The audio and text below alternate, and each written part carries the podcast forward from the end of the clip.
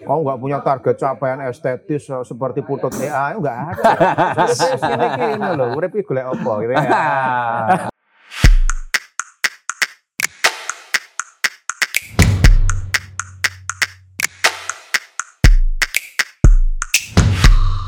Halo, ketemu lagi dengan saya Putut Ea, Kepala Suku Mojo. Malam ini kami bermain di kafe main-main, menjumpai dua sahabat saya, Mas Edi Mulyono dan Iqbal Aji Daryono. Assalamualaikum. Waalaikumsalam warahmatullahi wabarakatuh. Bebal, wis mukarung. Udah mukah belum? Eh, ya, alhamdulillah tadi dimukai sama Mas Kiai lah. Difasilitasi mukah. mukah syar'i toh yo. Iqbal ini seorang penulis yang hebat dan orang Muhammadiyah. Iqbal ya, mengaku orang Muhammadiyah kan. Kalau Mas Edi seorang penulis juga, pengusaha dan Nahdien. Apa sih bedanya kalau ini Bal menurutmu puasanya orang Muhammadiyah dan puasanya orang NU? Berat deh pertanyaannya. Hah? Buat deh. Apa bedanya? Selain jumlah rakaat, Mas Mas Edi sholat tarawihnya berapa rakaat kalau di sini? Eh, ngikuti orang Jogja. Oh berarti Iya. ini ya se- 11 ya? Iya. Tapi kalau saya sekarang pakai cara NU. Loh, Karena enggak, tetap 11 rakaat. Heeh, Tapi karena corona kan udah nggak pernah ke masjid. Ya berencana ke masjid lagi sih. Tapi sampai sekarang, ini hari keberapa tadi? 10 10 ya. Nah di rumah itu sudah cukup melatih speed mas. Speednya sehingga speed NU. Ah, tapi trikulhu nggak lupa. Eh, ya pokoknya gini, kalau kalau kayak gitu, akhirnya pencitraan di depan anak tuh. Paling enggak 11 rakaat itu suratnya ya jangan sama lah. Ah. Masa kulhu ina atau ina terus, ya cukup jadi senjata. Kamu, kamu ngimamin Yo, keluarga? keluarga. loh, yo, wow, bapak ya sini tuh. Orang bayangke bos. Enggak, aku enggak ngimami misalnya.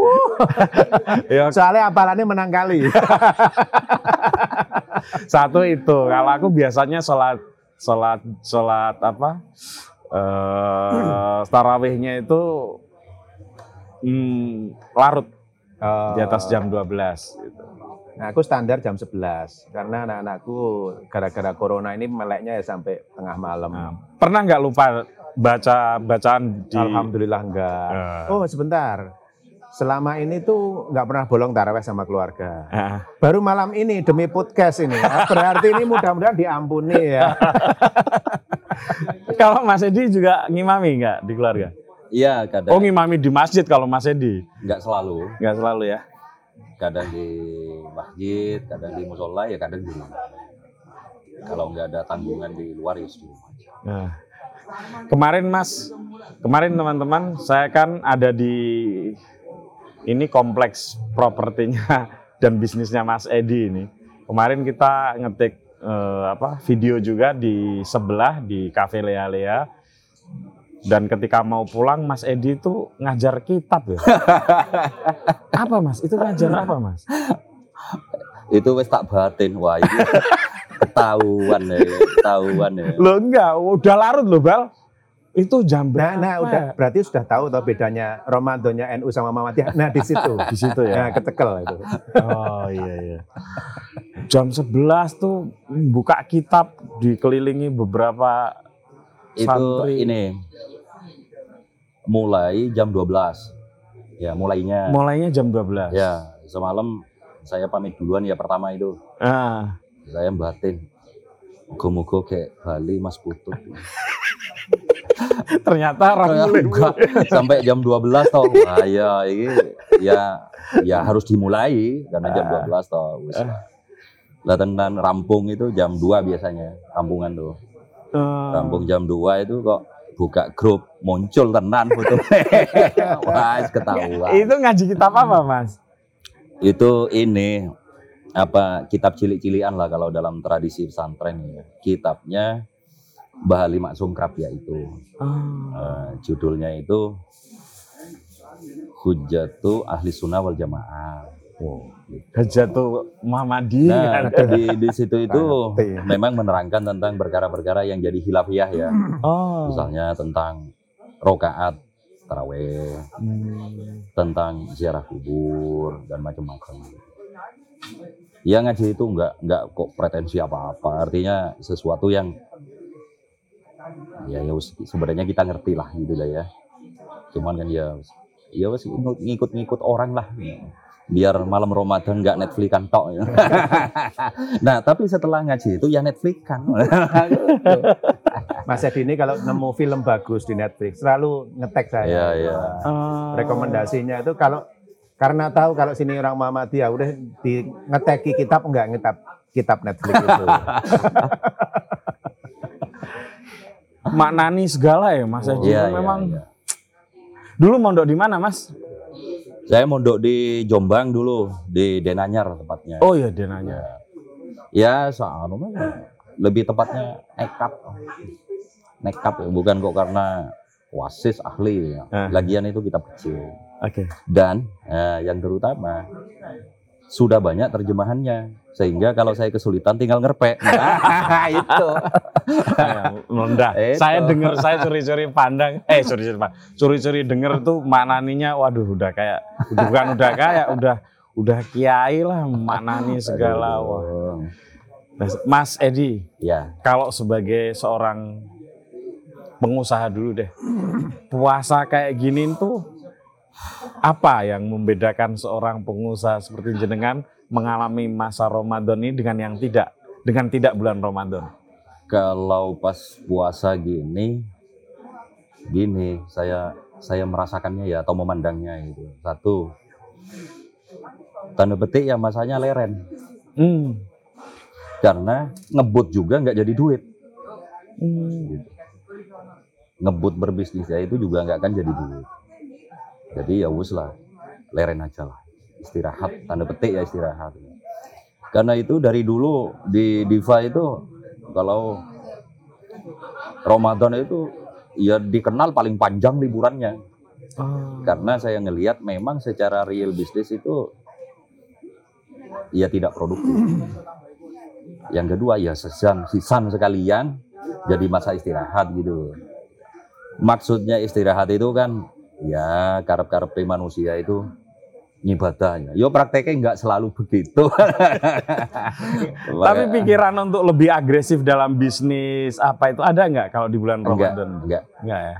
Ini berangkat ini bukan sesuatu yang lalu mistis tidak. Ini berangkat dari pengalaman sebenarnya. Oke. bahwa faktanya jauh dulu sebelum pandemi bahkan di masa toko buku itu masih berjaya gitu ya Hmm. Berkali-kali tiap Ramadan itu saya bikin promo berbagai kategori dalam rangka mengeruk kue Ramadan. Ya, itu nggak berhasil. Orang nggak beli buku. Nggak beli buku. Belinya korma. Iya, belinya kongguan, baju, dan sebagainya. Artinya memang faktual bisnis buku itu kalau ngomong buku ya, itu di bulan Ramadan memang surut, surut, gitu. Ya sekarang karena saya punya kafe, ya kafe hanya produktif malam. Kalau kalau siang kan saya tutup ya. Ya. Saya buka dari buka itulah Hmm. dari buka dan itu rame-ramenya orang kan paling sampai jam 12, jam 1 gitu kan. Habis itu ya tutup. Artinya tetap secara ngomong konteks bisnis bulan Ramadan ini memang mengalami penurunan Hmm. dari biasanya. dari biasanya. Nah ini sisan turun ya wes lah alihkan ke yang lain ya ya oh ibadah gitu Ah. ya ya prakteknya ya turun Mas, kalau kayak jenengan itu ya, bisnis sudah banyak. ya Ditinggal tidur pun uangnya udah ya bersemi sendiri, tukul sendiri itu. Itu masih ada keinginan untuk lebih kaya lagi nggak sih mas? Gimana mas? Saya ini umur masih 43 lah ya masih muda lah gitu lah ya Oh ya kita sepantaran lah. Terus ya jujur aja gitu ya. Eh, saya tetap masih menyimpan beberapa ide, gagasan melakukan suatu bisnis baru. entah kapan terwujudnya entah terwujud atau tidak juga nggak apa-apa yang penting ini saya punya gagasan Hmm. cita-cita Hmm. Di antaranya misal suatu hari saya pengen bikin kayak olive chicken itu loh Oke. tapi entah kapan terwujud itu yang geprek-geprekan atau Iya, iya. ya gitu. bahkan saya juga punya pikiran rada tanda petik rada ngawur gitu ya pengen bikin bis pariwisata gitu. artinya ini menjawab pertanyaan panjenengan bahwa saya tetap pengen untuk melakukan ekspansi bisnis gitu loh Hmm. entah itu pengembangan yang sudah ada ataupun diversifikasi ya tapi nuwun sewu kalau pertanyaannya untuk lebih kaya kayaknya udah tanda petik udah nggak nggak nggak relevan betul dengan saya hari ini Wis wis mencit ya. Ngopo meneh? Aku tur ali-aliane ku. oh iya. Kadang saya batin saya ini bikin kafe banyak-banyak ini gue ngopeni bocah-bocah. Karena karyawan di kafe saya itu sekarang sekitar 100an kondisi kayak gini. Mungkin kalau kondisi normal bisa sampai 150 orang. Hmm. gitu. ya ngopeni orang-orang nggak jelas gitu. Memberi mereka tempat fasilitas dan segala macam. Khususnya supaya mereka itu bisa kuliah khususnya itu Oke. itu termasuk Jadi kebanyakan karyawan ini memang lagi sedang kuliah ya. iya iya Hmm. itu hal yang saya dorong lah gitu ya dorong karena bagaimanapun ya namanya pendidikan termasuk formalitas ijazah dan segala macam barangkali itu lalu menjadi pintu yang lebih potensial buat mereka bagi masa depannya gitu harapan saya begitu Iya. Tapi berarti kehidupan Mas Edi ini dinamis ya. Karena kalau aku nih Bal, aku kalau mau mengeksekusi sesuatu di usiaku yang sekarang ini yang sepantaran dengan Pak Edi, udah capek duluan. Mas. Mungkin mergo kakean gagal. Kalau kamu gimana? Kamu kamu kan seorang penulis, seorang kreator gitu ya, mencari nafkahnya dari dunia itu. Ada perasaan capek nggak? Sebenarnya gimana ya? Capek itu ketika apa ya? Capek itu terjadi ketika nek aku, ketika akhirnya merebut ruang dan kesempatan untuk hal-hal yang sifatnya kesenanganku sendiri. Ya, gitu loh. Apa kesenangan? Keluarga misalnya. Oh, wah mulia sekali. adiluhung sekali. Mulia sekali. Tapi memang Iqbal ini hampir nggak punya kesenangan. Saya sebagai temannya, bener mas. Dia itu hampir nggak punya kesenangan. Bal-balan ra nonton. Dia sepak bola nggak tahu, musik nggak memperhatikan, oh, MU. Oh, Mas Edi masih suka sepak bola. Dia itu kesenangannya itu cuma dua. Satu makan sate, ya kan? Dua bersama keluarga. Harus saya tekankan. Elo, elo. Ada lagi sebenarnya ya, Oh, yang membuat aku agak terpukul di masa ini ya. Jalan-jalan. Aku kan seneng traveling ya. iya iya iya. iya. Tapi traveling itu pun kelu- sama keluarga bisa, sendirian bisa, pernah di Oh kalau kalau liburan kamu kayaknya seneng nggak sama keluarga deh. karena bisa gelandang bos. Ah, Nah, iya iya. Enggak juga ada ada beberapa ini, ada Iya. beberapa opsi Enggak, sebenarnya. biar bisa ketemu fans.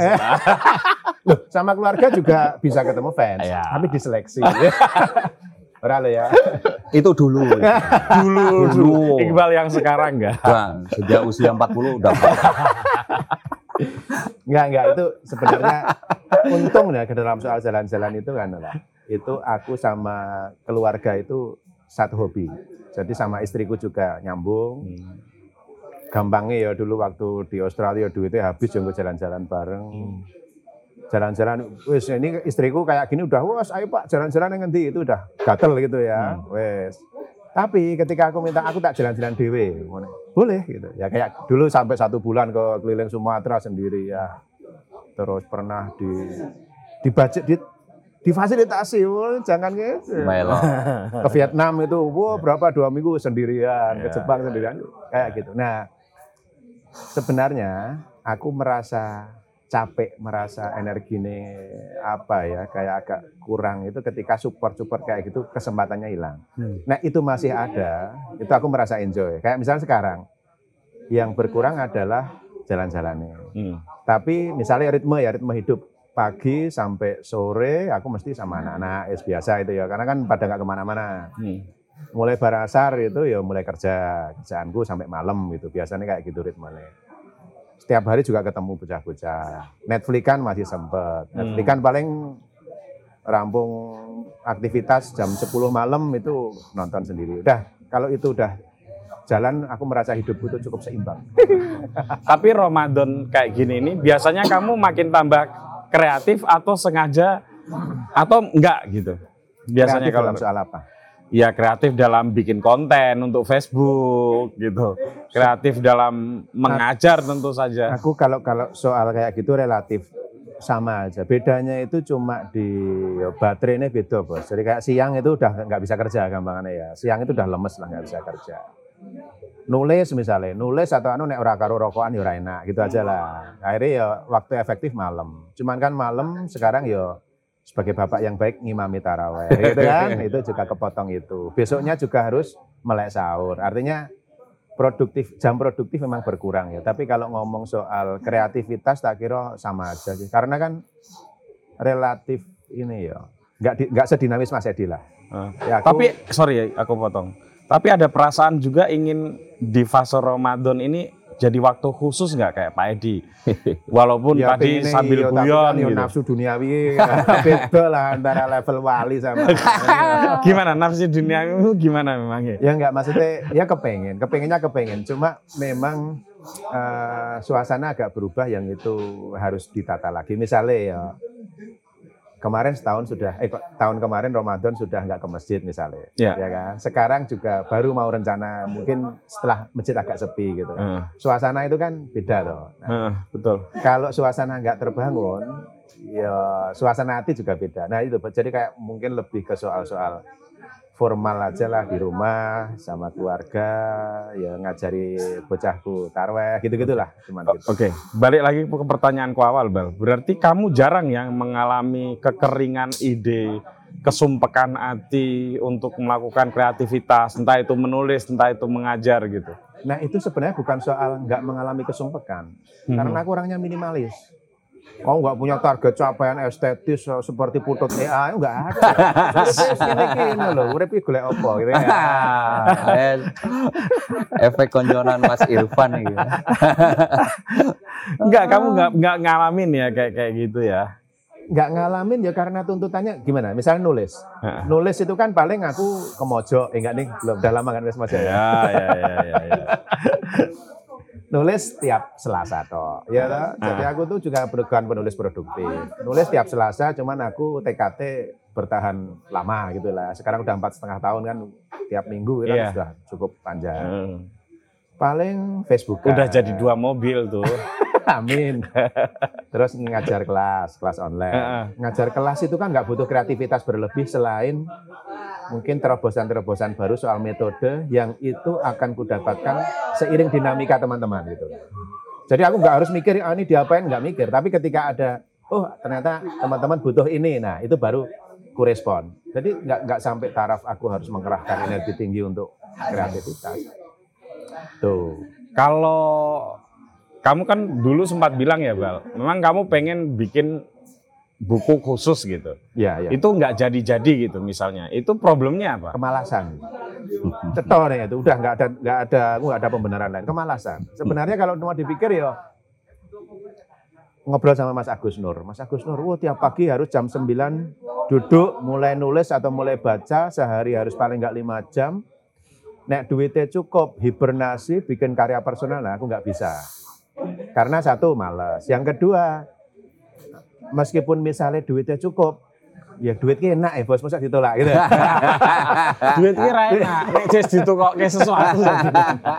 Jadi ketika misalnya ada gampangannya ada orang order apalah kayak kemarin tuh ngedit, ngedit ini tapi ngedit yang kelas Oh ya, Kelas jangan premium dibayangkan, lah. jangan dibayangkan Iqbal kalau ngedit harganya sama dengan editor yang lain. 10 kali lipat bos, harganya.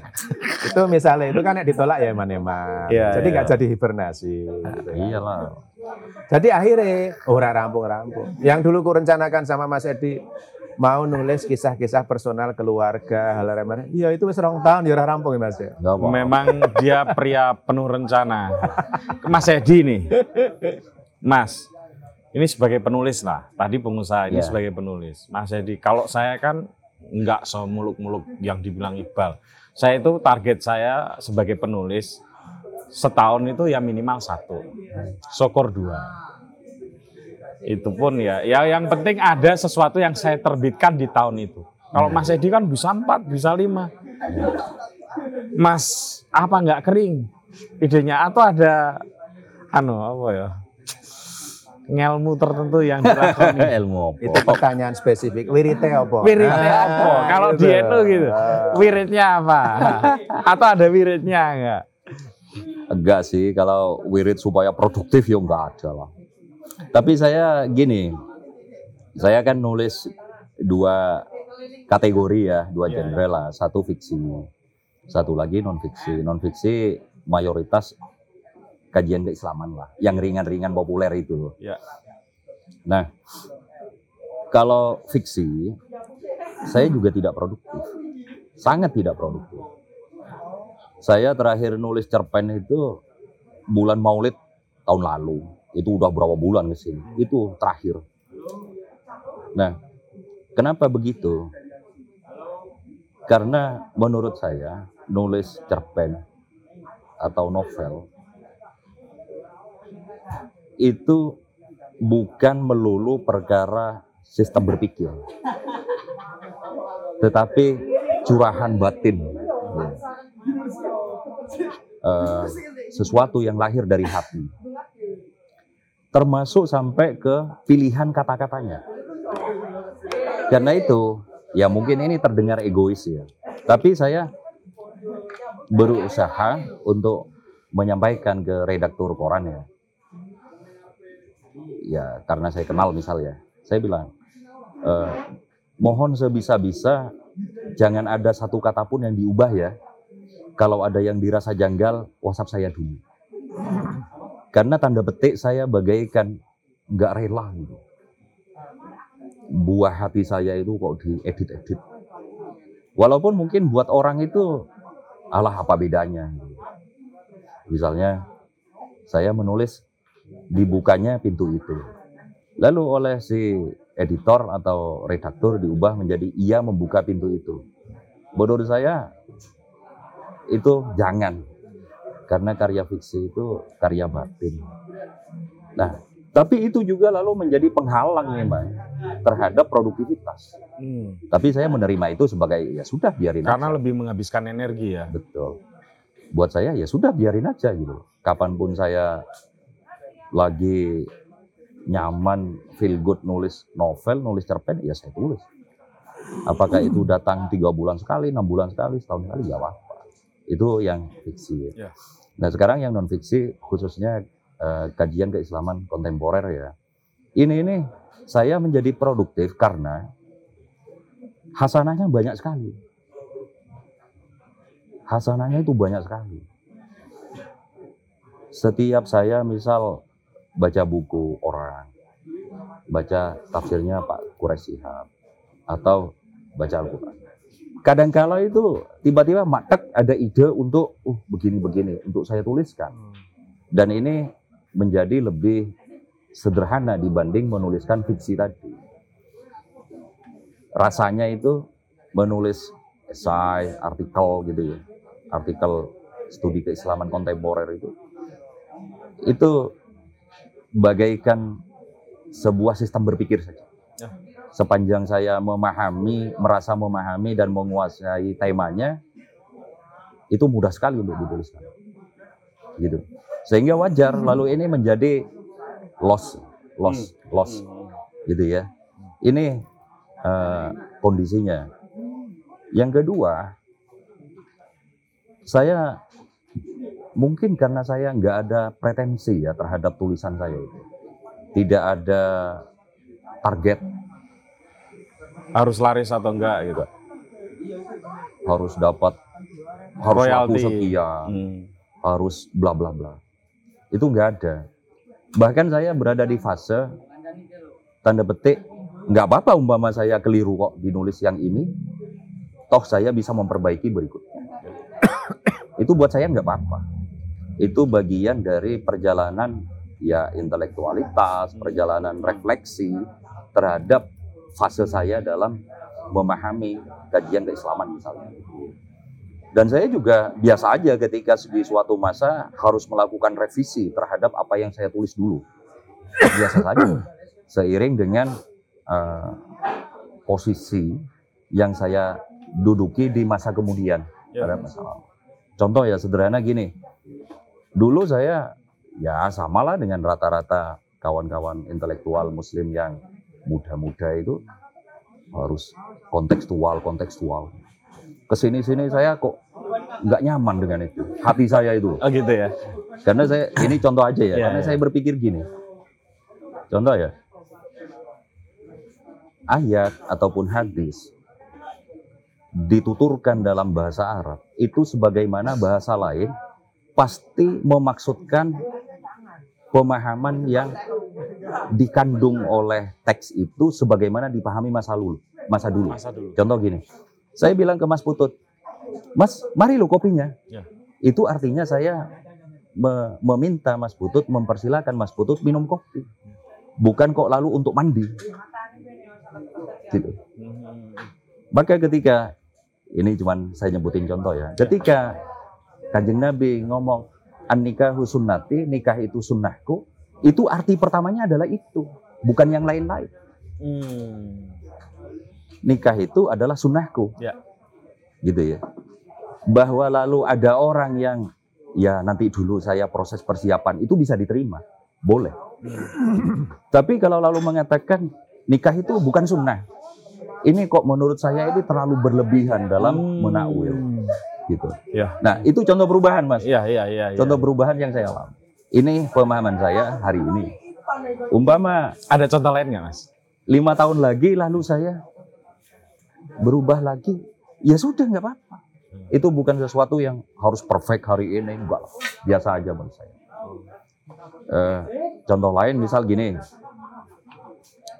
saya sering ngomong sama ya bocah-bocah di lingkaran saya ya pas ngaji itu gini. Wes tau pokoknya nek kepada kanjeng Nabi itu ora usah aneh-aneh wes sami nawatok aja. Gitu misalnya ya. Itu beriring dengan bertambahnya pemahaman saya atau permenungan saya terkait bahwa betapa banyaknya ayat Al-Quran yang ngomong orang yang manut Nabi itu sama dengan manut Allah. Misal begitu ya. Orang yang manut Nabi sama dengan manut Allah. Orang yang cinta Nabi sama dengan cinta Allah. Dengan kata lain, kalau kok lalu nyanggai, ngeyeli kanjeng Nabi, itu khawatir, khawatir ya. Karena ini ranah pemahaman ya Iya, iya, iya. khawatir lalu terhukumi sebagai kok ngeyeli Allah gitu loh. Itu contohnya ya. Maka ya, ya wis lah pokoknya misalnya gini di saya pernah ngasih ini ke Mas Iqbal sebagai Apa? Dasar, dasar ilmu Wah. lengi mami Oh, oke, oke, oke, oke. Gimana, Di- gimana, gimana? Sahih Bukhari itu ada hadis. Jadi kanjeng Nabi itu ngirim utusan ke eh, Suriah lah sekarang ya, rombongan. Nah begitu balik lagi anggota rombongan ini wadul sama kanjeng Nabi gitu ya. Ya. Kanjeng Nabi itu pimpinan kami itu kalau ngimami bacanya kulhu aja gitu loh. Sama kanjeng Nabi lalu dipanggil si imam ini.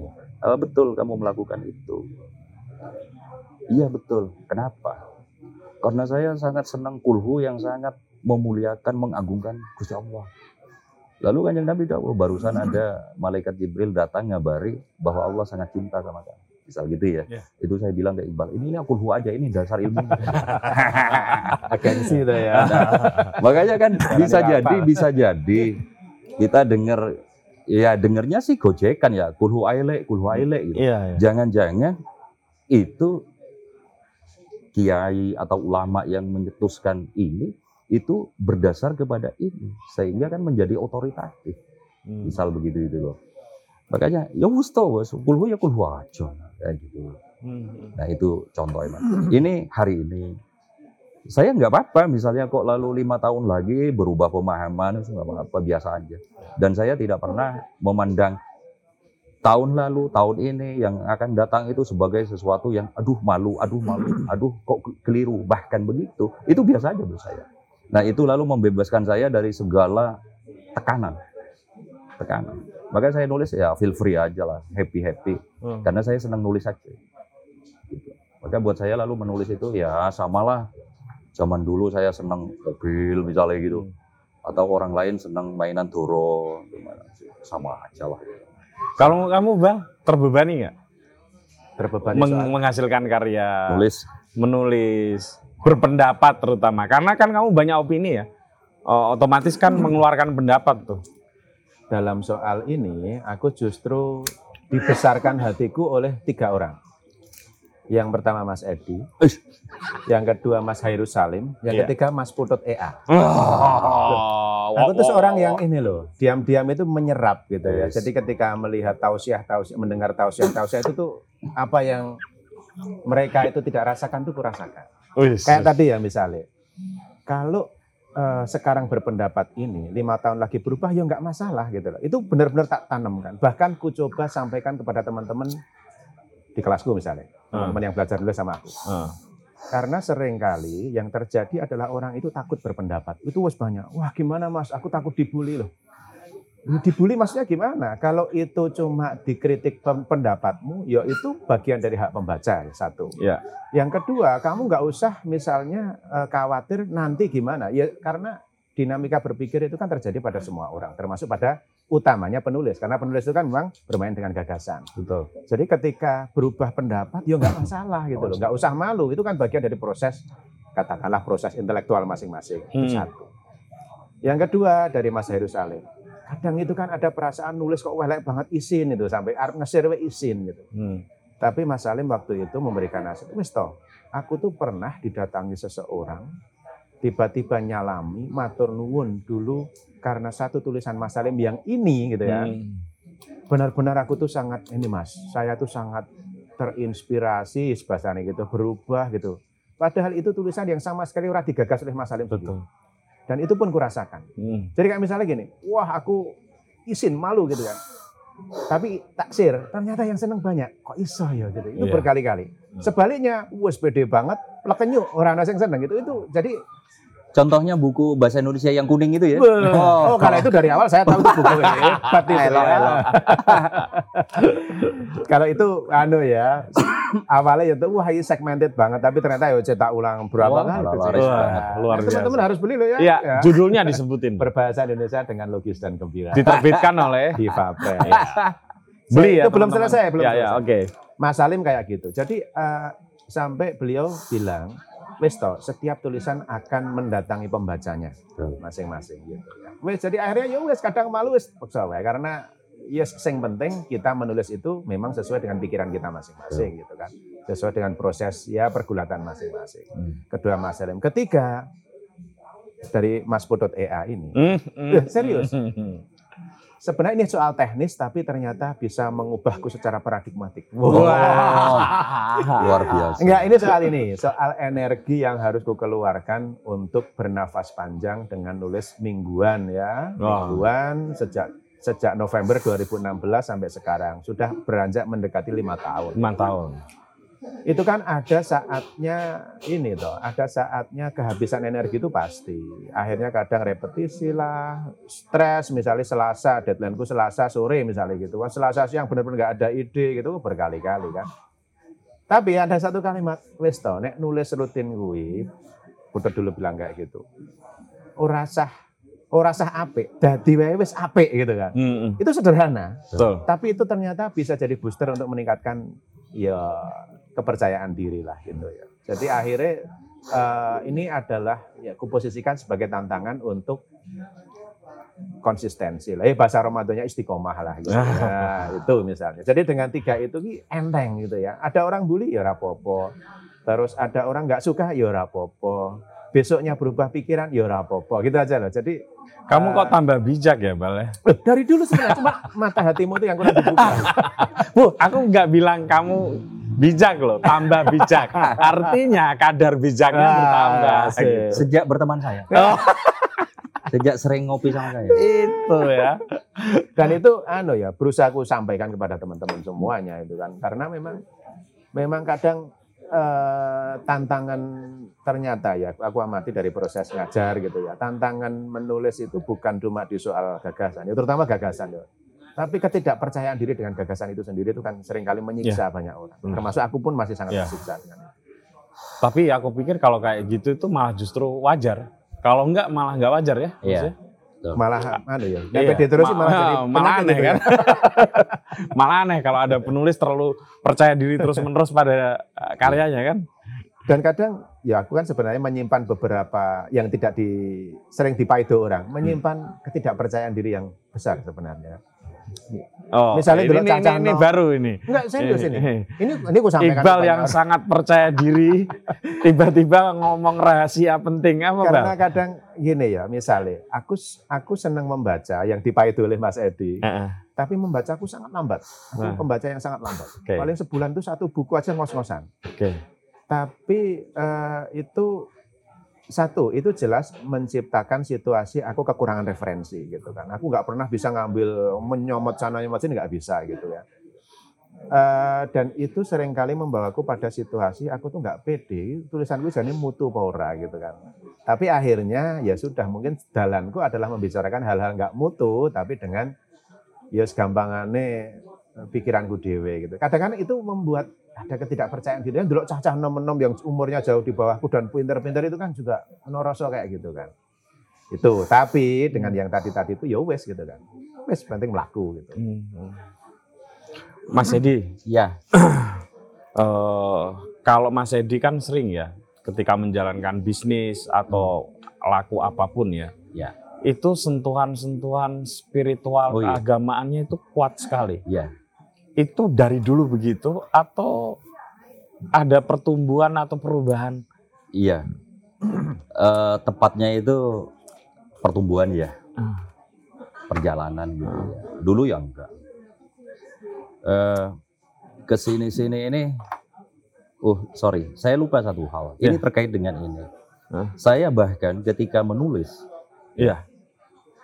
nulis cerpen sekalipun, bahkan nulis otomojo itu, Iya. saya punya ritual khususnya, Mas. Oke. Jadi ini bukan kok zikir supaya produktif ya, Iya, iya, iya. Apa tuh? Saya selalu nulis dalam keadaan satu punya wudhu. Wah, iki. Ini Sebentar, nanti aku Ini- akan ini belakangan, kamu. Ini belakangan Iya, ini. iya. Sebentar, Terus sebentar. ini. Nanti kamu akan kutanya juga, Pak. ini bukan dari dulu, bukan ya? Iya, iya. Belakangan. Belakangan. Artinya sesuatu yang pemahaman baru dalam Iya, iya, perjalanan iya. saya. Oke, oke, oke. Punya wudhu, Punya wudhu. ya mungkin karena saya nahdili, nahdiyin tawasulan dulu. Pada kanjeng Nabi, asu gitu gitu Sholawat dulu lah ya, Ya. sebelum gitu menulis. ya. Lalu pungkasi Fatihah. Bahkan ketika saya ngutip tokoh, mau tokoh itu masih hidup ataupun udah meninggal, misal saya mau ngutip Al-Misbahnya Prof. Quraisy Shihab, Ya. saya Fatihain dulu. Baru saya ngutip Mas Putut, saya Fatihain Mas Putut. Waduh. Itu beneran. Wah, aku orang tadi kutip ya. Gitu, Mas. Nah, ini hal baru dalam perjalanan saya Ah. menulis. gitu. Ini berjalan seiring dengan pertanyaan Mas Putut tadi itu. Iya, iya, iya. gitu ya. Hal yang saya pahami dan saya yakini secara personal gitu ya. Eh, misal ketika mau bukaan kafe misal gitu. Ya. Wah, saya ngaji ini dulu, Mas. Iya. Ngaji lu. Ngaji. Kafe terakhir itu kan kafe leha-leha ya. Ini cuma cerita ya. Iya, iya. Saya ajak anak-anak itu mulai 10 hari sebelum buka. Hmm. itu kumpul malam itu jam 9 apa jam 10 per orang saya minta ngaji tiga juz termasuk saya ya Hmm. Tapi ngajinya sendiri-sendiri cuman kumpul Kumpul. jadi asumsinya hari ke 10 itu hatam nah tiap malam sholawatan habis ngaji sholawatan, sholawatan. Gitu. terus ya saya sedekahi segala ya mohon mohon supaya paringi sukses paringi berkah manfaat gitu ya Itu. Nah, apa dasarnya? Kalau pertanyaan seperti ini? Saya meyakini begini, kalau konsep, gagasan, berbisnis, bikin kafe, semua orang bisa. Misalnya, oh coba view-nya bikin bagus, oh coba kasih fasilitas, oh coba harganya jangan mahal-mahal, ya, semua orang bisa. Ya. Iya. Tapi yang nggak semua orang bisa itu, semua orang tidak bisa, termasuk saya, adalah datangnya rizki itu. Karena itu given. Rizki itu given. Saya hanya bisa memohon, kan begitu. Lalu saya mohon. Karena saya diperintah berdoa di Al-Quran, ya berdoa. Hmm. Gitu. Disuruh sedekah, ya saya sedekahi. Semoga dengan jalan begini, plusnya ini ya, yang spiritual begini, itu lalu menjadi jalan bagi kabulnya hajat saya. Tapi ini nggak lalu kok menjadi penghalang untuk saya membuang hal-hal yang memang sifatnya strategis. Ya. Tetap saya lakukan. Karena memang harusnya begitu ya. Hmm. Jangan doa melulu tapi nggak mau melakukan langkah-langkah strategis. Tapi kalau cuma langkah-langkah strategis tanpa sandaran doa, Hmm. menurut saya itu rawan dua masalah sekaligus. Apa tuh mas? Satu, kalau sukses selalu sombong. Kalau tidak belum sukses itu depresi. Kan begitu. Stres. Padahal ya ya wes lah jalanin aja. Gitu. Ini saya lakukan ke seluruh aspek eh, apa yang saya lakukan hari ini ya bisnis ya apa ya apa ya. Nah itu ngaruh nggak mas dengan kondisi batin dan capaian ternyata dalam prakteknya itu? Iya kalau secara klaim saya sebagai manusia ya alhamdulillah kan begitu. Ah. klaim saya sebagai manusia. Soal apakah ini lalu benar-benar mustajab begitu, wallahu alam lah. Ya, Tapi ya. yang jelas secara lahiriah yang bisa kita lihat, saya lihat bahwa ya alhamdulillah semua kafe saya jalan baik lah. kesaksian personalnya Mas Edi sendiri dengan laku itu gimana? Makin tenang, makin yakin gitu? Iya. Eh, yang saya rasakan tuh gini, menjadi lebih legowo ketika belum begitu moncer. Menempuh proses ini loh. Hmm. itu lalu enggak kok lalu ngeluh-ngeluh apa ngersulo-ngersulo eh, biasa aja. Ya. Bahwa Pantesan Mas Edi nggak pernah depresi ya? Situasi pandemi apa santai aja. Ya begitu. Jadi intinya ngerasa lebih legowo aja lah ngadepi apa yang terjadi. Eh, kalau hari ini rame sukses ya alhamdulillah ini karuniamu ya Allah gitu loh. Bukan kok karena hebatnya saya. Ah. Itu pikiran saya. Ya, ya. Kalaupun belum ya semoga nanti lah. Jadinya ya ringan aja lah ngadepin itu. Ringan-ringan aja itu. Ya misalnya belum begitu ramai, belum begitu sukses, ayo gimana caranya gitu. Sembari itu terus dilakukan. Hmm. Ya itulah yang saya ngerasa ya sederhana ya ternyata ya. Hmm. Ya itu aja ada ya. Kamu Bal, ngalami nggak perubahan pemaknaan sehingga misalnya dalam konkretnya itu wudhu dulu sebelum menulis atau wudhu dulu. Ada nggak? Apa Wah, ini memang sangat-sangat sekuler? Mas Ray mewakili Persyarikatan Muhammadiyah. Enggak, ini personal lah tentu saja. Terus terang enggak, terus terang aku enggak sampai Hmm. ke taraf ini ya ritual gitu ya. Tapi nek aku eh, dari beberapa proses mungkin dua tahun terakhir ini ya dalam soal kerjaan. Kerjaan itu bisa nulis lah, bisa ngajar, bisa ngisi undangan dan sebagainya itu spiritualitasku kok lagi-lagi urusannya sama Kiai Adi ya. Nasihat lagi, Gimana tuh? tapi bukan dalam konteks eh, ritus ya, tapi dalam konteks bagaimana memperlakukan orang wis itu. Jadi aku tuh intinya itu orang yang secara personal senang berteman jelas ya. Ya. Tadi belum tak sampaikan ya, aku di masa kayak gini nek salah satu yang marai stres itu satu nggak jalan-jalan atau nggak nongkrong. Ini Seminggu ya kudu nongkrong itu konco-konco lah itu ya misalnya ya. Terus nggak terlalu suka berkonflik. Sama orang. Neng Facebook itu kan bukan konflik beneran ya. Hmm. Misalnya padu ngono itu enggak beneran itu. Hmm.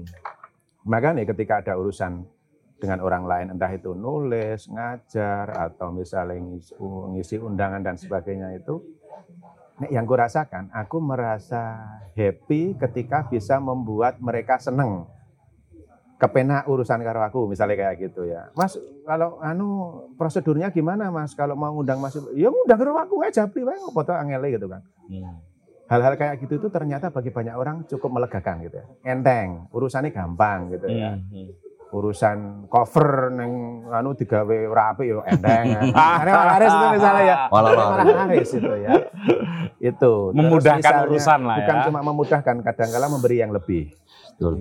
Misalnya, ambil contoh lah ini contohnya karena memang lagi rame-rame nih ngajar kelas nulis gitu ya. Eh, konsep awalnya aku nggak sampai segitunya gitu ya. Jadi kayak misalnya, oke ngajar materi, terus mereka praktek nulis, nah terus disarankan sama rekananku, rekanan yang ngurusi IT-nya segala macam itu. Wes pakai asisten aja biar tetap anu nggak nggak tego gitu. Jadi kayak mosok mereka pasti akan kecewa gitu ya. Jadi tak koreksi satu-satu sampai detail, revisi juga langsung balik gitu, tak kawal sampai ngirim media misalnya kayak gitu. Dan itu jelas sebenarnya over service. Iya. Dan itu dikatakan juga orang-orang kelebihan kok kayak gitu ya. Tapi ya kepuasan, seneng. Kalau ada orang seneng, aku juga seneng, gitu kan. Termasuk urusan-urusan yang lain juga gitu ya. Nah itu kadang tak niati juga sebagai ya carane bahasane Mas Edi ya selaku spiritualnya di situ gitu. Urusannya lebih ke soal bagaimana berhubungan dengan orang lain. Ya kecuali soal harga, nah, harga ya megah medun bos. Tapi kan itu anu ya, kalau saya mengutip Gus Ba ini kan ada di satu ceramahnya Mas Edi ya. Iya. Eh, eh, Gus Ba itu didatangin orang sekampungnya kalau orang ini pengen meramaikan masjid selama Ramadan gitu. Terus ya sewajarnya aja karena jangan sampai hal yang lain termasuk mencari nafkah Betul. itu terabaikan. Karena mencari nafkah itu juga sunnah kanjeng Betul, Nabi. betul. Gitu. Gimana mas? Iya benar. Kan itu sekedar menggeser niat sebetulnya kalau kayak Iya. Iqbal dan kita-kita yang belum ini ya. Iya. Wah, sebenarnya mapan kan ke niat, mapan ke mapan niat. ke niat Nah, ya, ya. Ya kan Iqbal nih mungkin nggak disadari tapi kan dia mencari uang dan rezeki kan sebenarnya juga untuk menafkahi keluarga, melanjutkan kehidupannya yang lebih baik gitu kan. Betul. Iya gini, saya sepakat penuh lah dengan itu ya. Saya termasuk juga sering nonton Gus Baha itu, Hmm. keren. Saya banyak pulaan ilmu juga dari Gus Baha itu ya. Termasuk begitu-begitu itu juga memang ada dasar hadisnya, ada, Hmm. ada. Jadi Ya. benar itu. Begitu-begitu itu apa? Tadi itu yang yo misalnya nggak lalu kok semalaman di masjid, misalnya, Oh, iya. gitu-gitu ya. Karena memang benar ada hadisnya itu. Tapi gini, yang nomor dua ini buat saya nih tambahan buat Ya, saya nih, ya. buat saya sendiri. Ini termasuk hal yang berubah pada perjalanan saya. gitu loh. Dulu saya sering memandang bahwa amal, ya, apa pun itu, itu lalu menjadi percuma Hmm. kalau tidak ikhlas. Iya toh. Ke sini-sini itu saya mendapatkan pemahaman yang berbeda. Saya mendapatkan banyak pemahaman di Al-Quran utamanya dan bahkan dari hasanah lain yang mendorong kita itu untuk amal nomor satunya, Hmm. untuk beramal nomor satunya. Hmm. Bukan ikhlas dulu. Bukan. Ikhlas itu nomor sekiannya. Hmm. Dan secara alamiah manusiawi, umumnya orang itu tidak mungkin ikhlas tanpa pernah ngamal dulu. Kita belajar nyetir mobil aja awalnya harus ABCD. Begitu sudah semakin sering nyetir, udah wes auto semua. Kan begitu. Iya. Nah itu analoginya. Hmm. Sekarang logika sederhananya gini. Betul bahwa ada hadisnya. Eh, sedekah dengan tangan kanan jangan sampai tangan kiri tahu. Iya. Itu betul. Tapi bagaimana mungkin orang lalu bisa berada di fase ikhlas begitu jika dia seri- sedekah saja belum. Betul. Maka nomor satunya tetap action, eksekusi amal itu sendiri. Hmm. Artinya keikhlasan itu bisa dilatih kan? Ikhlasan itu given Hmm. yang berjalan seiring dengan habit melakukan. Oke. Maka nomor satunya harus melakukan. Itulah sebabnya misal contoh ya di Al-Baqarah itu bab sedekah itu nomor satunya adalah iming-iming. Jika kamu menanam satu biji dibalasnya sekian sekian Iya, sampai iya, 700 bahkan tak terbatas. iya. Baru di itu ayat 261 ya. Baru di ayat 264 itu ada ikhlas dibahas. Artinya memang hierarkinya begitu. Nah, pemahaman ini lalu mendorong saya hari ini gitu ya. Ya wes lah yuk ngaji yang banyak. Hmm. Ayolah sedekah yang banyak. Ikhlas sih nanti aja. Ya. Toh, toh ya, faktanya semakin kulinan seseorang sedekah itu lalu seiring waktu itu lalu menjadi lebih nasing tulus, lebih nasing tulus Iya. gitu. Bagaimana mungkin kita bisa ikhlas sedekah tanpa pernah melakukan? Betul. Nah, poin kedua ini lalu bagai menjadi pelengkap buat diri saya bahwa buat diri saya ini ya saya harus berusaha untuk ngamal sebaik mungkin, sebanyak mungkin. Gitu. Tapi di waktu yang sama saya juga memahami dan menyadari bahwa ada hal-hal lain pada hidup seseorang termasuk saya dan orang lain yang itu tidaklah otoritatif untuk dinilai hanya dari satu aspek dalam kurung amal itu tadi.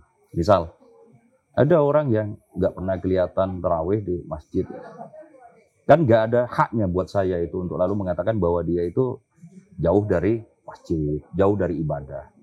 Bisa saja di waktu yang sama dia sedang nganterin ibunya Betul. atau nganterin kerupuk Ya. ke pelanggannya dan itu juga kebaikan. Ya. Poin saya adalah ini buat saya ya. Poin saya adalah jangan lalu pemahaman terhadap meringankan diri itu menjadi penghalang bagi diri untuk ngamal. Gitu. Dua-duanya harus berjalan seiring. Lahiriahnya ya ya ngamalin lah, sedekah lah. Ya. Batiniahnya ya. Hmm.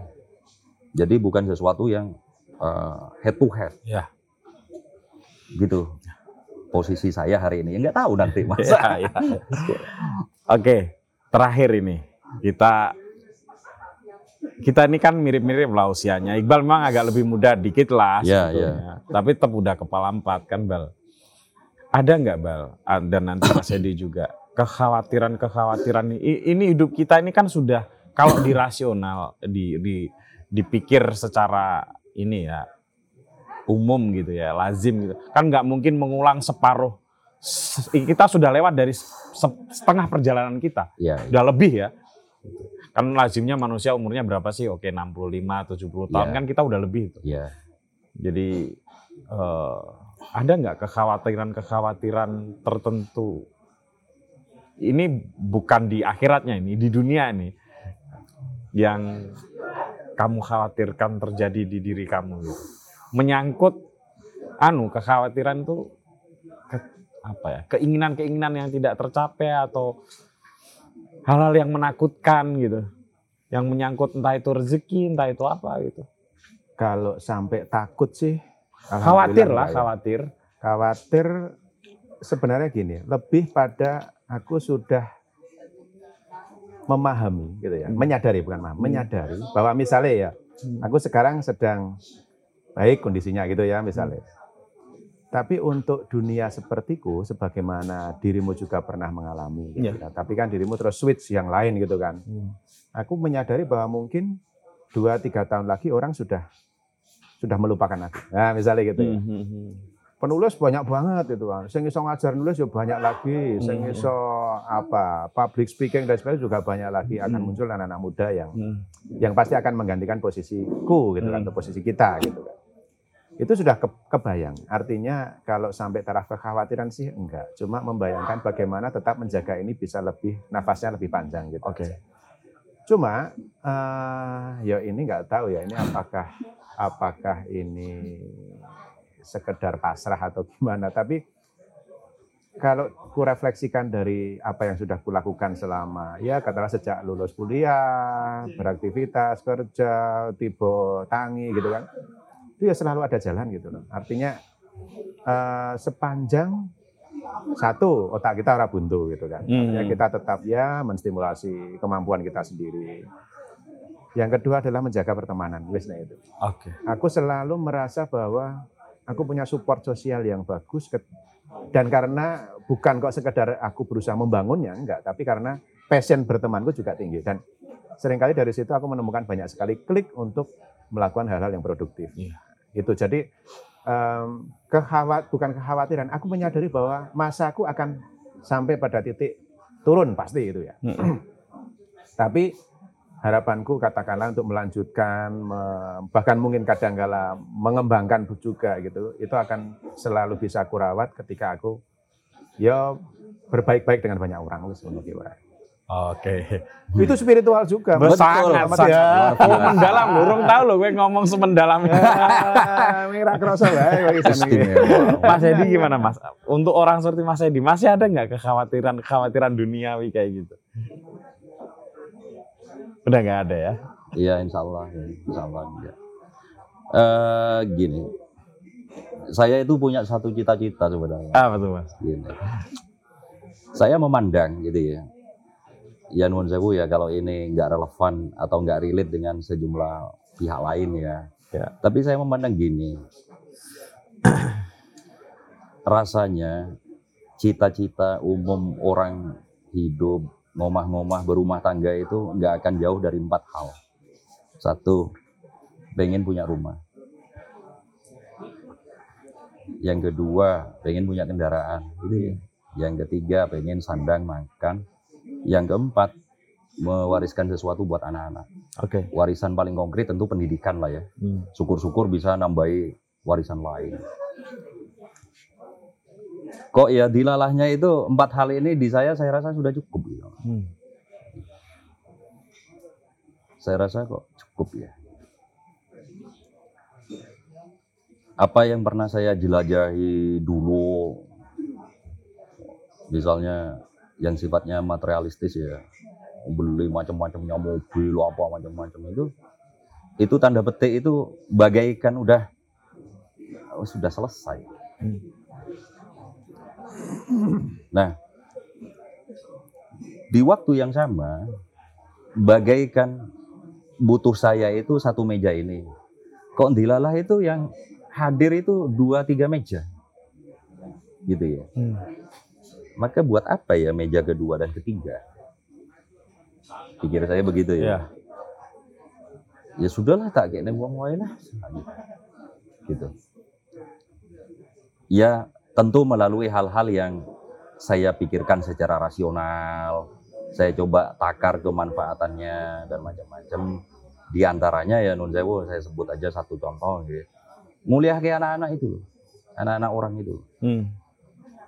Ada yang sampai S2 segala, yang saya pandang pintar gitu, tak Hmm. ragati. Gitu.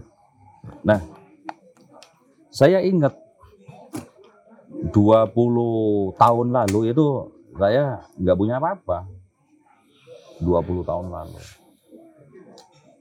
Sehingga secara rasional hari ini itu yang semeja kebutuhan pokok saya dan keluarga itu sudah ada sebutlah aman mapan gitu ya. Lalu kok kepada yang meja 2 3 itu kok harus cemas itu apa sih? Hmm. Sungguh nggak masuk akal ini Oke. gitu. Nah justru doanya kan lalu gini, doa dan ikhtiarnya ya, ya semogalah nanti ketambahan meja kedua, ketiga, keempat supaya lalu nanti bisa lebih banyak lagi lah yang bisa diberikan ke orang, memberikan kemanfaatan dan macam-macam gitu di situ. Sehingga dengan spirit seperti itu, nalar seperti itu,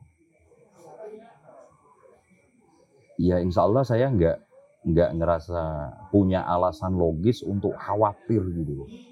Untuk khawatir. Kafe ini ngalami berkali-kali jeglek, berkali-kali apa PSBB tutup jam 7 itu kan langsung habis omset itu. Hmm. Ngalami. Ya nyatanya tetap jalan ini ya. Begitupun dulu di awal pandemi dan seterusnya dan seterusnya. Bahkan saya kesok kadang mikir ekstrim gini mas. Ya semoga kita semua panjang umur lah ya. Amin. Tapi umpama umur pendek, Ah, lalu kenapa ya? Ya nggak apa-apa. ya nggak apa-apa. Nggak apa-apa. Kan paling yang, yang kita pikirkan kan, tuh pi anak-anak ya pi bojo, nah, bojo nek bojo meneh ya pi. Ya, Anak-anak wis punya takdirnya sendiri-sendiri. Betul. saya coba nyiapin anak-anak supaya terdidik bla bla bla macam-macam gitu. Tapi juga pertanyaannya kan gini, apa lalu kelak mereka itu mau mewarisi Diva Press? Itu belum tentu. Apa mereka lalu nanti mau mewarisi bahasa basi, main-main dan Hmm. belum tentu. Berarti tanda petiknya ini semua yang ada itu buat apa ya? Ya wis lah, mumpung hidup aja gitu. Oh, gitu. Ya ya wis lah. Wis enak lah, ya. Bel. Mikirnya nek kayak Pak Edi nak. Neng yo mergo wis duwe. Nah, iya. Ya, saya sebut tadi kan gini, nuwun sewu kalau ini ada yang nggak relate dengan Iya, iya, iya, iya. Tapi poinnya adalah kalau kita ini menurut saya nggih, Iya. kalau kita bisa memahami dan bersikukuh menggenggam erat terhadap takaran yang menjadi kebutuhan kita hidup, menurutku itu menenangkan. Ya. Makanya analogi saya, butuh saya sak meja. Hmm. Ketika yang dihadirkan itu dua meja, tiga meja, ya gitu maksudku. Ini nggak berarti lalu saya nggak seneng duit, ayo seneng. Oh, surah seneng. Kata siapa? Saya pekerja keras. Bal, kamu sudah cukup satu meja? Yo, tambah sidik lah. Oke, teman-teman. Waktunya sudah habis dan belum pernah loh ngomong semendalam ini Mas Iqbal terutama kalau Pak Yai Edi sudah biasa. Saya menangkap sisi-sisi spiritualitas Iqbal Haji Daryono yang luar biasa. Terima kasih. Wassalamualaikum warahmatullahi wabarakatuh. Waalaikumsalam warahmatullahi wabarakatuh.